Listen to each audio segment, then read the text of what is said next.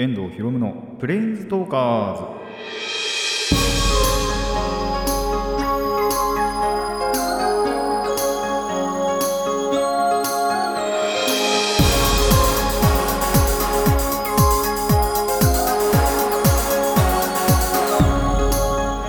ラジオの前の皆さんこんにちは。遠藤博夢のプレインズトーカーズパーソナリティの遠藤博夢です。この番組はマジック・ザ・ギャザリングのプレインズウォーカーたちがさまざまなスカイへ旅できるがごとくさまざまな話をしようという番組です。いやー9月に入って天気がめっちゃくちゃ不安定ですね。なんか雨がザー降ってかと思ったら一瞬で晴れてって思ったらまた雨降ってみたいなっていうのでガッチャガチャの繰り返しだなとあの感じております。でしかもなんならあのーお天気雨、まあ、要するに晴れながら雨も降るっていうのがこれでもただ去年くらいから多くなってる気がするんですよね。なんとなくですけど。あのやっぱ学生の時とかにはあんまりなかったなって思うのが本当に最近になってあの増えた。でまあ虹が見れるとかいうのはね、あの若干ロマンがあっていいんですけどただなんかそういう珍しい現象が起きてしまうと僕の中の中二病の心がちょっとうずいてしまって 何かが起こる予兆なんじゃないかって思ったりもしてるんですけどまあ本当にだからあの朝のね天気予報とか参考にしてあの傘持ったりだとかあと洗濯物をねあの出して家を出るのかあのちゃんと取り込んでおくのかっていうのはあの気をつけていただきたいなと思います。あと今はまあほんと台風ですよね。10号かな今だと。ちょうど10号が来ててそれこそまた九州四国なんかも危ないのかなっていうのが危ないところではあると思うんですけどもなんかそういった感じの天気事情っていうのが1ヶ月遅れてる気がするんですよね今年。梅雨も8月いっぱいあじゃねえか7月いっぱいか7月いっぱいだったじゃないですか。で8月のまあ大体初めぐらいかなでも。にやっと梅雨が明けてでかと思ったらまあ暑いのはあんまり続かないと思ったら9月まで暑いの続いてるんですけど今今日ちょうど暑くってもう日焼けするんじゃないかって思うぐらいあのー暑かったりもするのでその代わり夜は涼しかったりするんですけどなんかそれは過ごしやすくていいんですけどまあなんか天気ほんとガッチャガチャだなって思うのででまああと台風がね本当に今危ないんであのー事前のね対策とかをしたりまあ本当に今は天気予報あの当てにならないっていう時もあるんですけど 当てにならない時もあるんですけどあのー参考にしていただいてあ外出することはお勧めします。それではラジオを始めていきましょう。遠藤ひろむのプレインズトーカーズ。今回もレッツプレインズトーク遠藤ひろむの。遠藤ひろむの。遠藤ひろむのプレインズトーカーズ改めましてこんにちは。遠藤ひろむです。いやーついにねあの新しく買ったラケットも、えーちゃんと試すことができました。で使ってみた感想なんですけどもまあ目に見えてですね前のよりミス減りましたねやっぱり。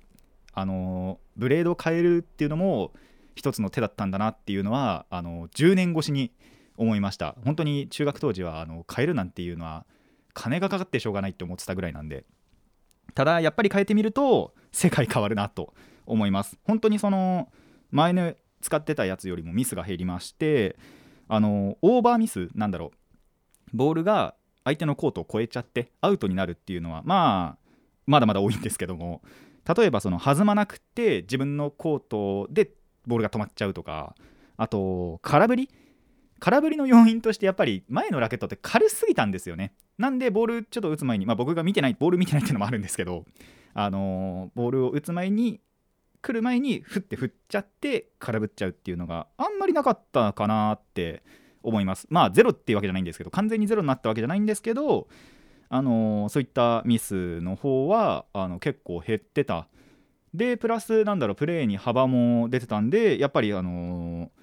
変えてよかったなと本当に思います。まあ本当に飽きるまでの運動としてねやっていくっていうわけであのつもりではあるんですけど、まあ、帰ってちゃんと良かったなとまあなんで前の使ってたやつは中学から使ってたやつは、貸し出し用とかでいいかなという感じでまあただあの捨てたりなんだりはねしようというのは考えてないのでそういった感じで、あの使い分けていこうかなと思います。まあたまにはなんだろうハンデとかで僕が逆に前の使ってたラケットを使って相手にその最新の方の最新ではないんですけど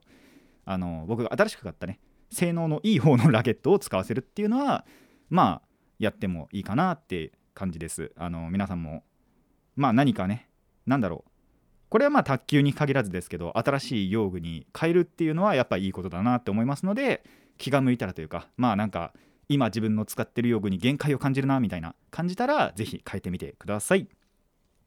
そしてね、あのー最近の、まあ、流行っていうかトレンドの中では、まあ、9月6日の日曜日にテレビ朝日でこんな番組がありましたね。そこの話をしようと思います、えーコーナーこちらです。アニメソング総選挙の話。はい9月6日の6時半からあテレビ朝日でやってました。アニメソング総選挙。13万人国民13万人が、えー投票して、えートップ100かな？までの、えーランキング。一応その番組内では30位まで1位から30位までを放送してでえっとなんかそのアフターパーティーみたいな有料の配信があったんですよね。携帯かなんかで。でそれで31位から100位までのまあ合計100曲が、えー投票によって決まったわけなんですがあのーまあいくつかですね物申したいことがあるわけですよ。なんだろ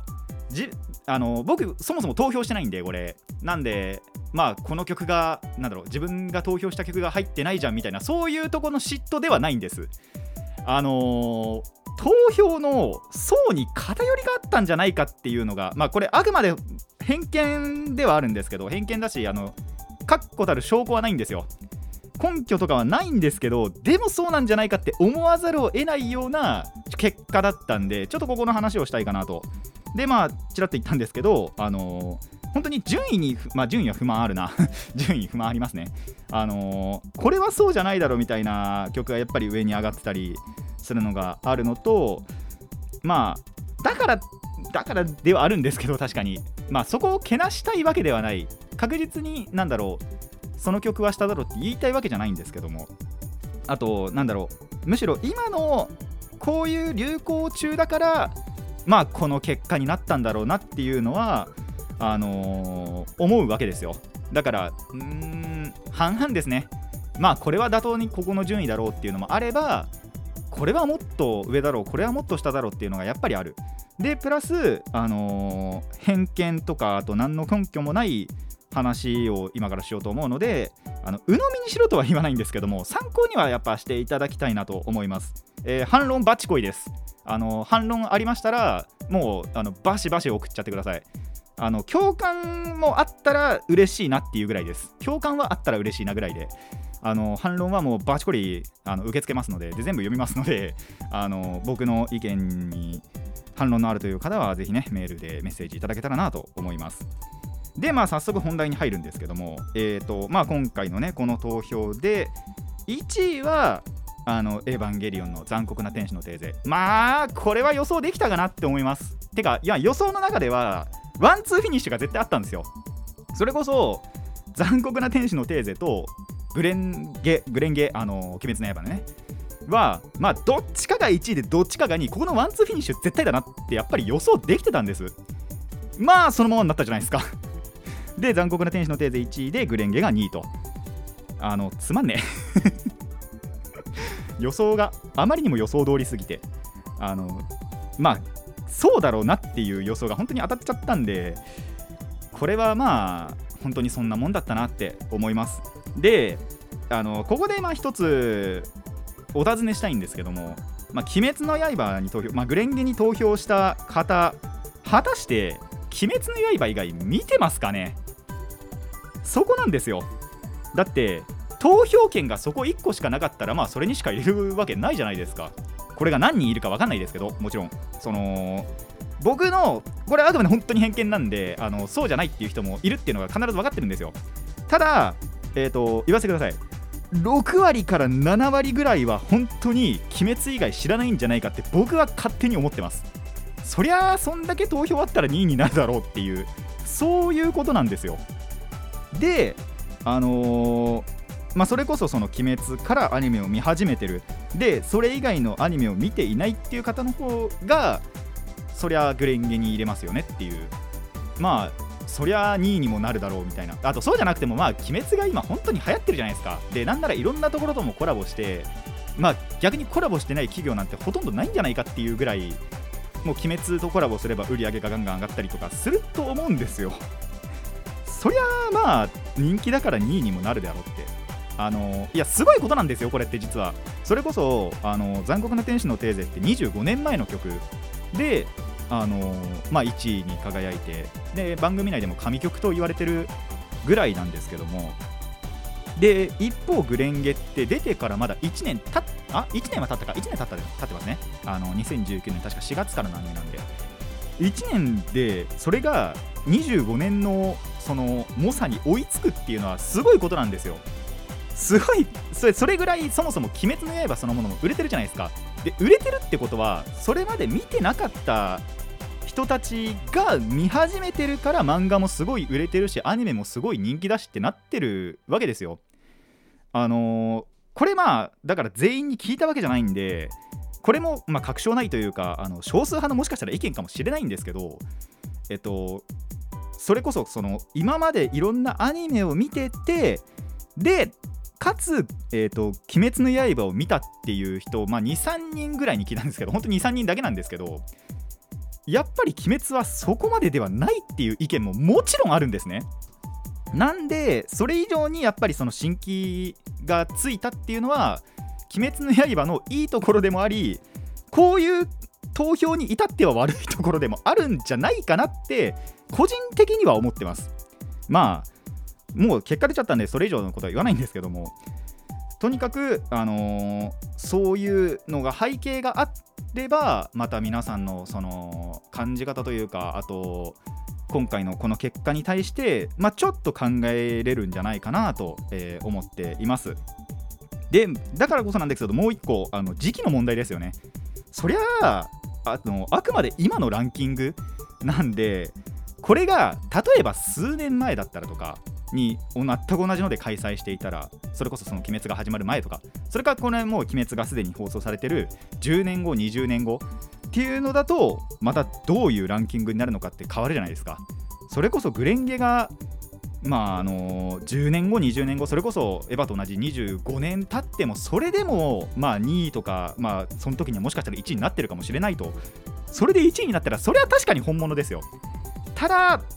ここだけなのかどうかみたいな。そこはまあ今後の楽しみではあるのかなと思います。で数年前にやっていたらそのポジションこのグレンゲの2位のポジションにはじゃあ誰がいたのかっていうのはちょっとあの次のコーナーでお話ししようかなとや話せるかな。どれが2位かっていう予想はしないんですけどでも何が入った入りうるかなっていうのは、えーお話できるのかなと思うのであのー本当にね今後のまた開催っていうのはこの今回のアニメソング総選挙っていうのは、えー楽しみなのかなと思います。まあ、ただやっぱりそういう時今回のこれってやっぱり本当に総選挙っていうぐらいなんであの全部のアニソンの中からそして全部の年代が年代別とかでもなくあのー投票してるっていうことではあるのであとなんだろう年代別もあれば言語別やっぱ令和に入ってからと平成まあ令和に入ってからっていうだけだとまだ令和2年なんであのアニメの数そのものも少ないんですけどあの平成の中でのやっぱトップだとか令和の中でのトップっていうのは、まあ、10年後20年後だったらねやっぱりできると思うのでそういったのも、あのー見てみたいなと思います。ということで、あのーいろいろねバッシングみたいなことにちょっとなってしまってはいると思うんですけどただやっぱり偏りがあるっていうのはあの他の下のランキングを見てもなんとなく見えてくるんですよ。これここみたいな曲とか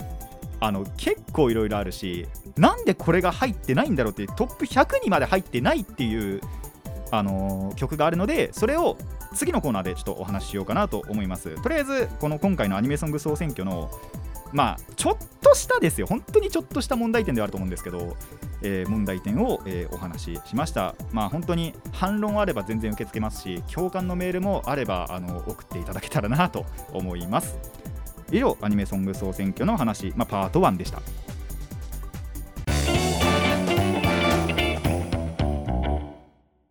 遠藤ひろむのプレインズトーカーズ、えーアニメソング総選挙の話パート2として、えー31以下かなぐらいのお話をしていこうかなと思います。あのー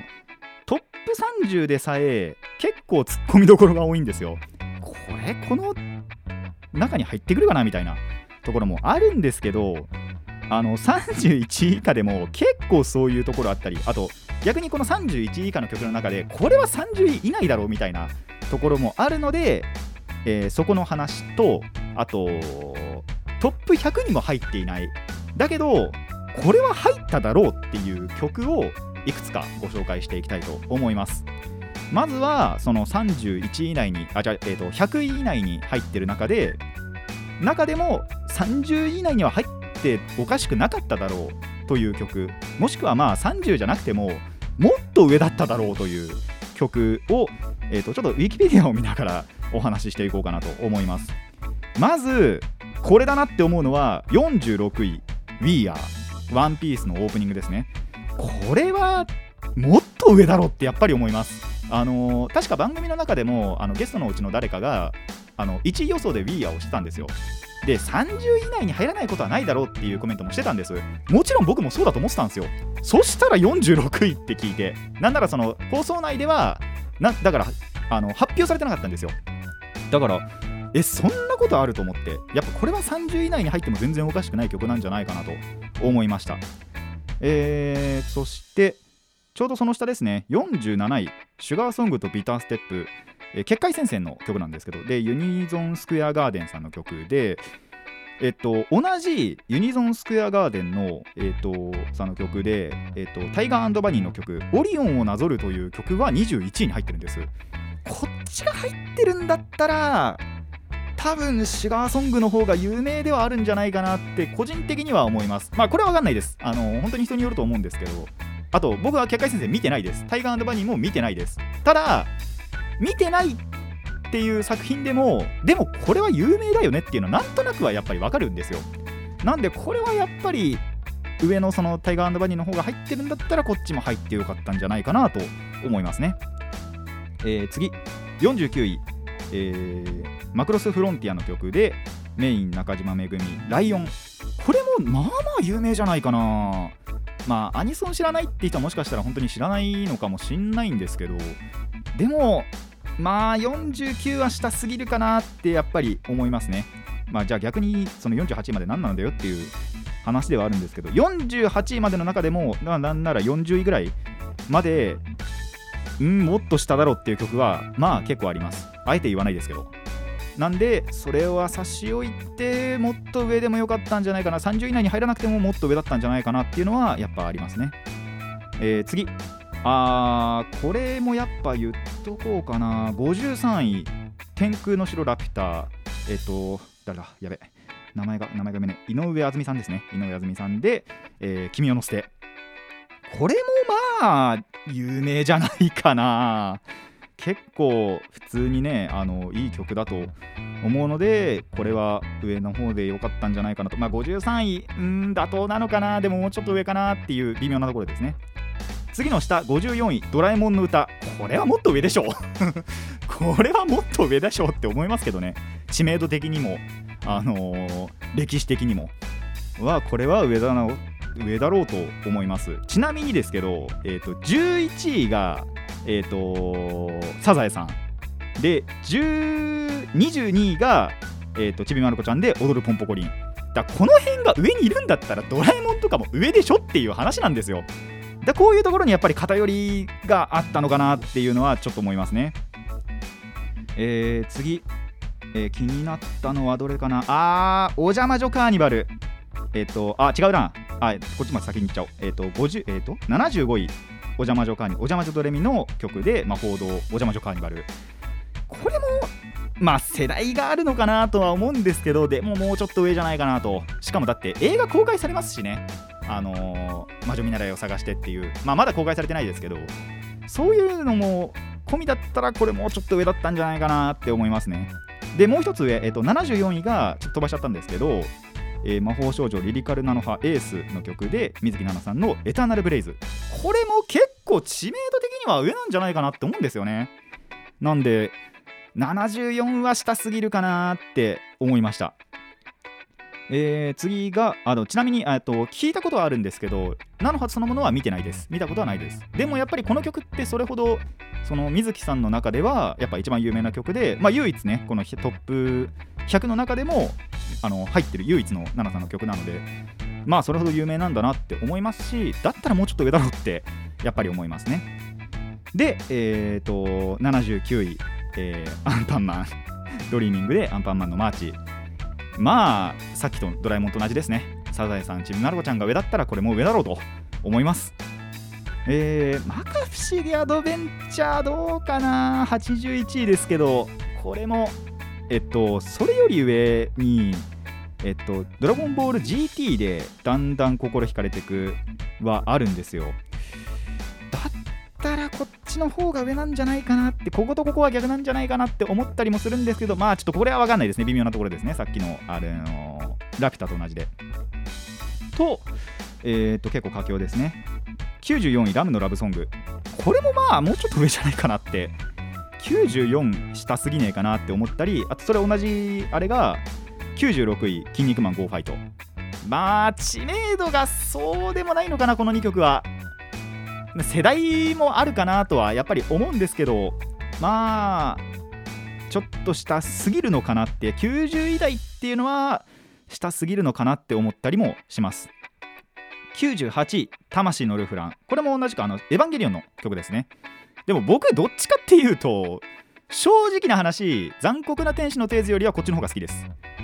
まあ98位かって言われたらもっと上だろうってやっぱり思いますね。カラオケのランキングでも結構上だと思うんですけどねこれなんかは。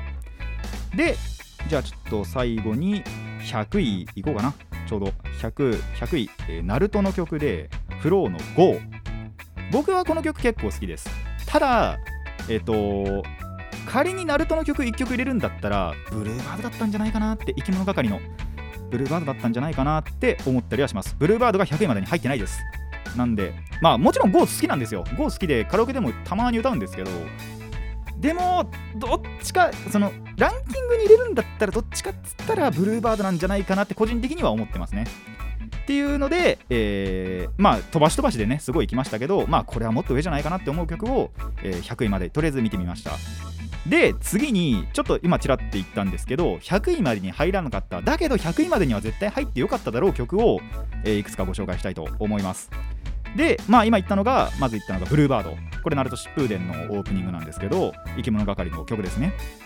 まあ今も言った通りまあナルトの曲で1曲出すならこっちじゃなかったかなっていう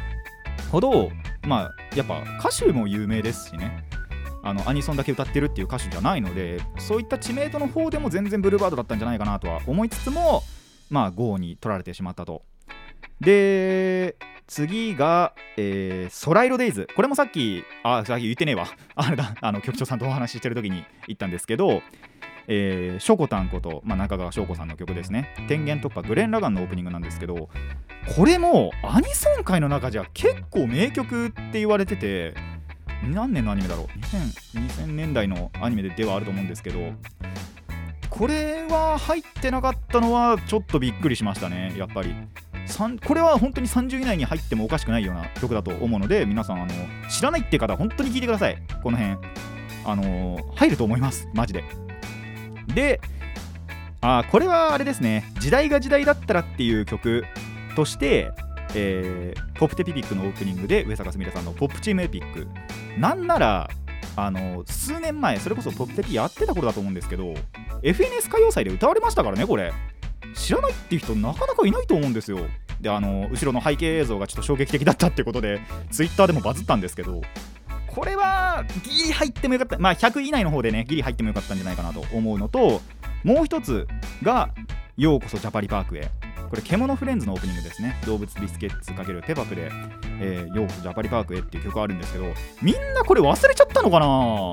？100位にも入ってないんですよね。でなんならそれこそこれはもう流行曲です。だからこれが多分グレンゲのポジション、まあ、数年前であればだったんじゃないかなって思うのはようこそジャパリパークへ。でもこういう曲でさえ忘れ去られるんですよやっぱり。で100位にも入ってないんですよ。そういうことです。本当に偏りだと思います。これに関しては。なんでこれも100位以内に入ってなくてでも100位以内に入ってよかった曲だしえっ、とまあこれはちょっと微妙かもしれないんですけどジョジョ。ジョジョのえっ、とねですねジョジョその血の定め。ファントムブラッド第1部のファントムブラッドのオープニングですね。これ100位以内に入んなかったかなって思いますね。あのやっぱジョジョってそもそもが人気なシリーズだしあのその中でもジョジョの曲といったらこれかなみたいな。結構その部が分かれてて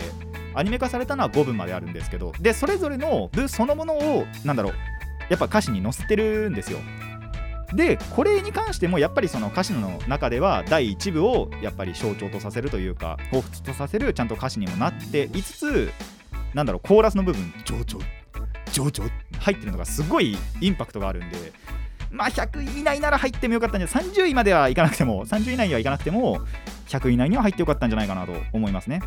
で最後「クレヨンしんちゃん」なぜ入ってない？逆に。あのーまだ100位以内に入ってるアンパンマンとドラえもんはいいじゃないですか。クレヨンしんちゃん入りません？サザエさんがあってちびまる子ちゃんもあって100位以内であればドラえもんもあってアンパンマンもある。だけどクレヨンしんちゃんが100位以内に入ってなかったんですよ。これもどうなんだろうってやっぱ思いましたね。あのーまあドラえもんそれこそドラえもんとこのクレヨンしんちゃんって映画もねいろいろあって映画だけの主題歌ももちろんありますしまあその中でも1曲やっぱクレヨンしんちゃんから1曲あげるんならオラは人気者かなとは思ってたんですけどそれも入ってないってやっぱりなんか偏りあるんじゃないかなっていうツッコミどころ満載のね、えーランキングをご紹介しました。えー、とまだまだやっぱりねあの皆さんの中であこれは今までもう100位以内に入ってなかったなっていう曲って、まあ、僕が知らやっぱり知らないだけであると思うのでそういった曲あの教えていただけたらいいなと思います。本当にねこの辺の曲はあの惜しいなっていう感じもあるんですが、まあ、出ちまったものはしょうがないので今後に今後のなんだろうなやっぱ流行りに期待していきたいなと思います。以上、えーアニメソング総選挙の話パート2でした。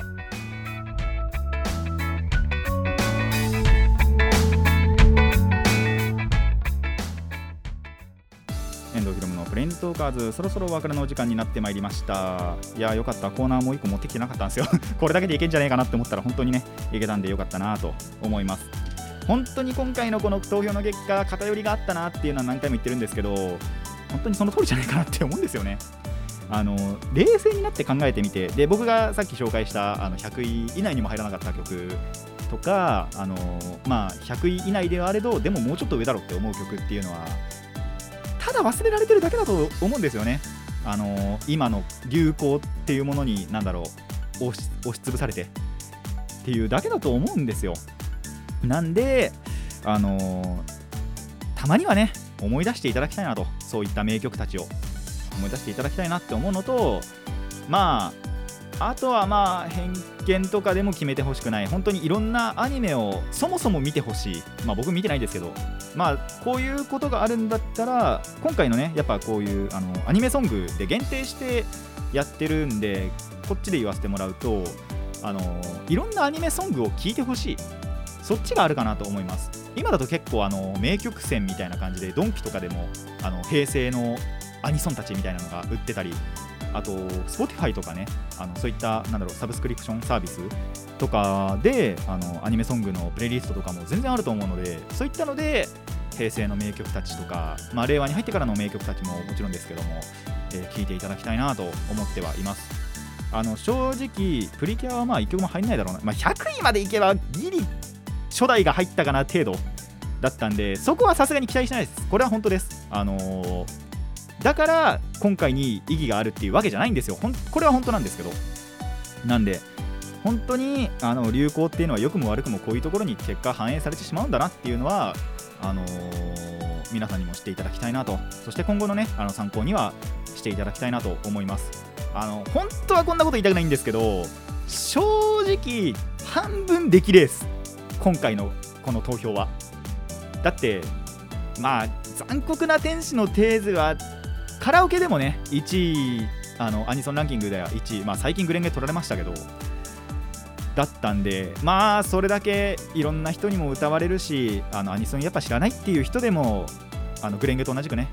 アニソン知らないって人でもこの残酷な天使のテーズだけは知ってたりするのかなっていうのがあれば、まあ、グレンゲは本当に今そもそも鬼滅が流行りに流行ってるからまあそれはトップに食い込むだろうっていうのはなんか分かりきったなんですよね。だその辺がトップなんだろうなっていうのはなんだろうこの番組が始まるあのやるっていうなった時からまあどうせこうなるだろうっていうのはおそらくその今までそれこそアニメを見てたっていう人たちは予想ができたんじゃないかなとここはちょっと共感していただきたいなと思います。なんでまああのーコーナーのね最初にも言った通り反論はもちろんバチコリ受けますしあの共感も、あのあったら嬉しいなって思いますのでメールぜひ送ってください。この番組ではお便りを募集しています。疑問や反論意見はもちろんのこと朗読してほしい作品も募集しています。どのお便りもラジカスネットのメール送信フォームまでお寄せください。あのー朗読の作品もですね送っていただけると非常に嬉しいのがやっぱり僕で見つけるのには限界が あるんですよね。今日今のこの季節どういうのを読もうかなみたいなのも。あったりするんでまあ季節感本当に関係なくでいいんで、あの送っていただけたらなと。この作品を読んでほしいなっていうのは本当に皆さんの中にあるんじゃないかなと思いますのでどんな作品でも本当にあの大丈夫ですよ。なんで、えー送っていただければなと思います。まあプラスねあの反論の方であの今回の僕が語ったアニメソング総選挙にの、まあ、裏事情じゃないですけど本当にしかも確証も本当にないですからあのあくまで僕のやっぱりなんだろう偏見で、あのー根拠のないお話ではあるんですけどまあだからそうじゃないだろうみたいなちゃんとなんだろう論理があるあの否定であれば本当に受け付けようかなと。何のなんだろう反論するにしてもあの何の理論もなくいやそれだけじゃねえあのそんなことねえだろだけだったらまあ読まねえかなと思うんでちゃんとあのー意見がねあるという方は意見を添えてあの反論していただきたいなと思います。それでは今回はここまでといたしましょう。ここまで、えー遠藤ひろむのプレインズトーカーズ。ここまでのお相手は遠藤ひろむでした。また次回もレッツプレインズトーク。